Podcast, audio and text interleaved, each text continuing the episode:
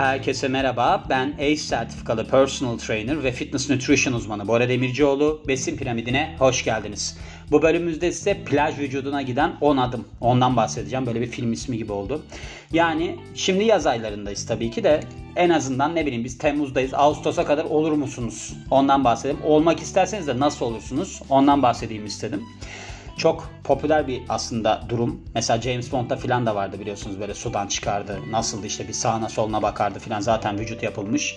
Böyle bir hani sliple boxer arasında da bir vücuda yapışan bir mayo filan giymişti. Ama bunlar hani filmlerde olan şeyler gibi duruyor. Gerçek hayatta olur mu olmaz mı? Olmasını istersek neler yapmalıyız? Bundan bahsedeceğim. İnsanlarda şöyle bir eğilim var. Bakın ben size söyleyeyim. Mesela atıyorum Haziran'da yaz başlayacak. Adam gelir Mart ben şöyle bir şey bile duymuştum. Mayıs'ta gelip bana demişti ki ya bana arka kol kası yapabilir misin 15 gün sonra tatile gideceğim. Yemin ediyorum böyle bir şey duydum yani. Ben de demiştim evet yaparız sen geç. İçeride hemen ben yapayım falan diye. Şimdi şu var bir kere realistik olmak lazım. Yani şimdi siz Temmuz'da başlayıp bayağı bir yağlı birisiyseniz Ağustos'ta tatile gidene kadar çok zayıflar mısınız diye sorarsanız bana zayıflayamazsınız. Ama bilmem ne öyle demiş. İşte ben fotoğraf gördüm internette. iki tane adam koymuş yan yana o olmuş. İşte ben bir tane bilmem ne videosu izledim. Orada diyor ki 12 kilo verdim falan. Yok arkadaşlar böyle bir şey. Yani sizin istediğiniz fiziğe kavuşabilmeniz için bir disiplin gerekiyor. Bir de önceden işe başlamanız gerekiyor. Ha şöyledir mesela sizin vücut yağınız %12'lerde %15'lerde filandır. Mesela fit vücut erkeklerde %14 %17 arasında yağdır. Siz bu %14'ü %10'a çekmeye çalışacaksınızdır ve bir ayınız bir buçuk ayınız vardır. Olabilir. Neler yapmanız gerekiyor onlardan bahsedelim. Yani burada 10 tane madde vermiş. Bakalım onların üzerinden. Ben zaten yoruma çok açık. Bunu Muscle Fitness'tan çeviriyorum. Çünkü hani Healthline'in işi değil. Muscle and Fitness biliyorsunuz böyle bir vücut geliştirme dergisi. Oradan gidelim. Şimdi karbonhidrat yani carb cutting nedir? Karbonhidratı kesme durumu. Her hafta deniliyor yaza kalan yani yaza doğru giden her hafta boyunca 25 gram karbonhidratı diyetinizden beslenme şeklinizden eleyin. 10 gram proteini de beslenmenize ekleyin. Bakın burada şöyle bir durum oluyor. Diyor ki burada termik etkilerinden dolayı besinlerin sizin aslında kalori yakmanız artacaktır, yağ yakmanız artacaktır ve kas kütlenizi korurken de fazla suyu vücudunuzdan atacaksınızdır. Şöyle 1 gram karbonhidrat 3 gram su tutuyor vücudunuzda. Şimdi karbonhidraya, hidra yani su var içerisinde. Mesela şey vardır kreatin monohidrat o da su tutar. Kreatin alırsınız dışarıdan o da işte vücutta su tutar filan. Hatta deri altında mı tutar, kasta mı tutar onunla ilgili sorunlar da vardır. Şöyle. Şimdi burada siz termik etki ben bundan bahsetmiştim. Besinlerin termik etkisi diye bir bölümde var hatta.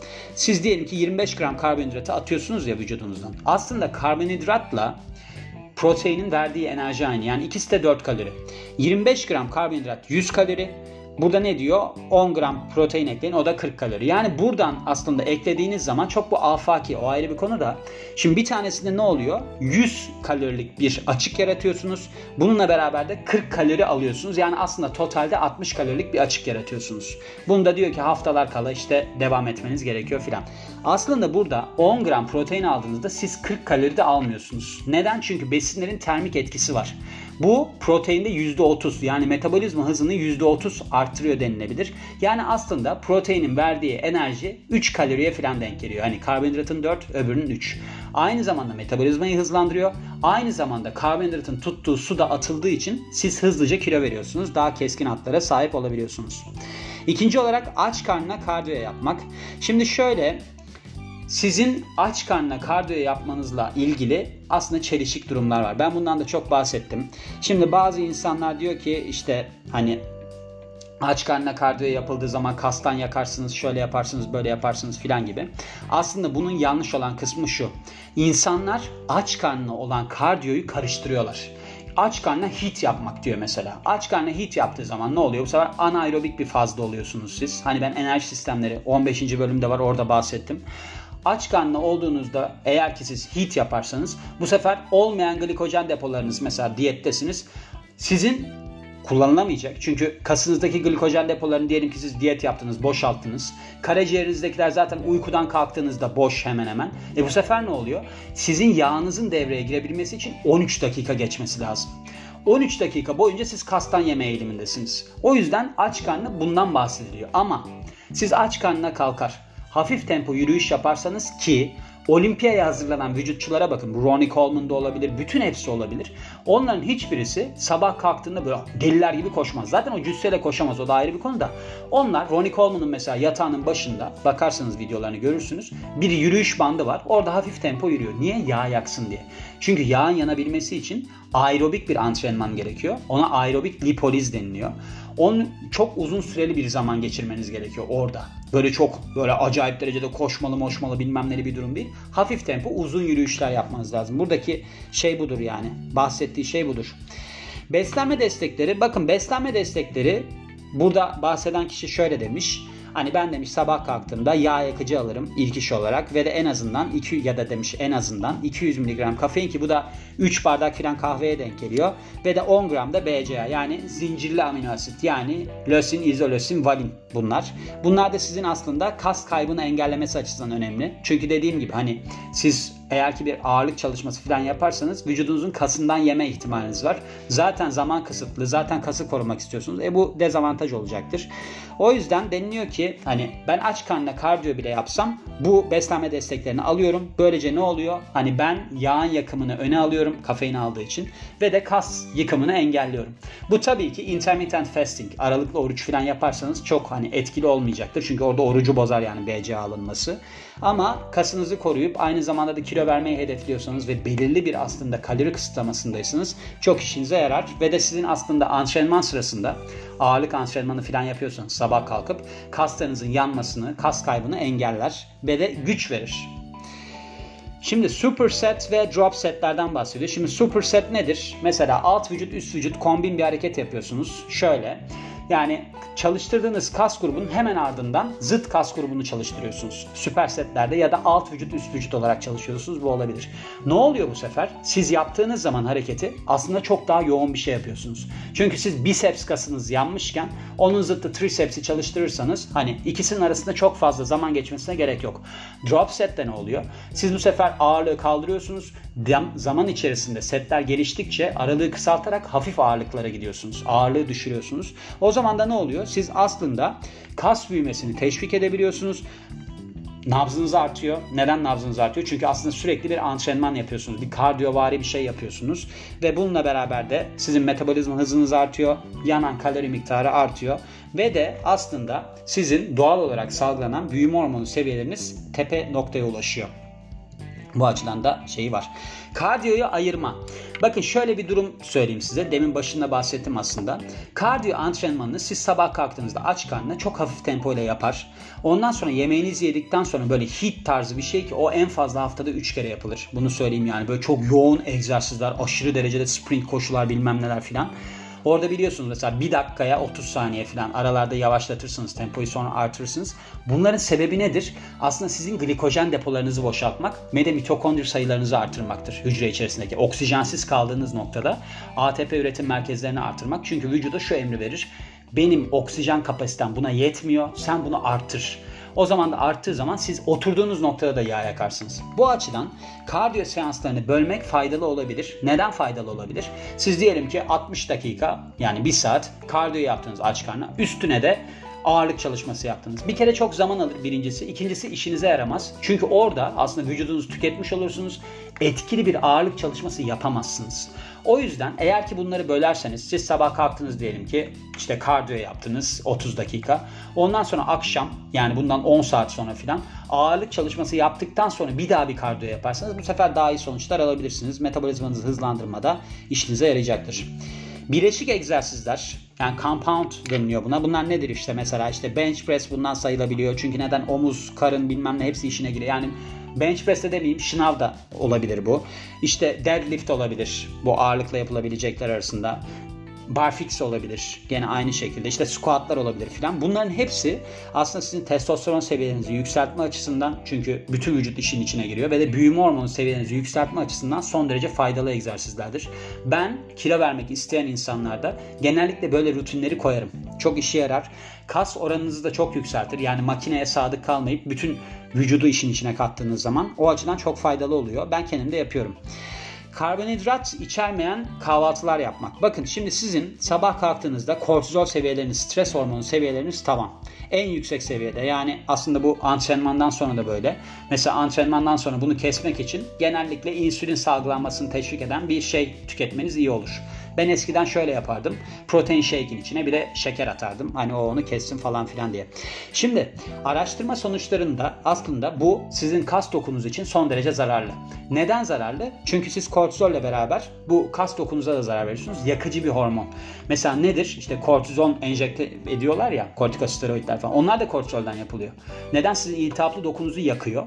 Bu sefer ne oluyor? Sizin o iltihaplı olan kısmınız aslında eskiye dönüyor, düzeliyor. E zaman içerisinde gene gelişebiliyor falan. Ama şu var. Burada benim daha önceden pek görmediğim bir şeyden bahsediliyor. Bu deniliyor yağ dokusu için de yakıcı kortizol. Buna bakacağım ben ayrıca. Burada yazılmış şimdi. Aç karnına antrenman, bakın ben şöyle de söyleyebilirim size. Aç karnına yaptığınız kardiyo her açıdan faydalıdır. Yani siz deri gibi bir kardiyo yapmazsanız sizin kasınıza çok zarar vermeyecektir. Neden? Çünkü yoğun olarak zaten biz aerobik dipolis kısmındayız. Yani yağımız yanıyor.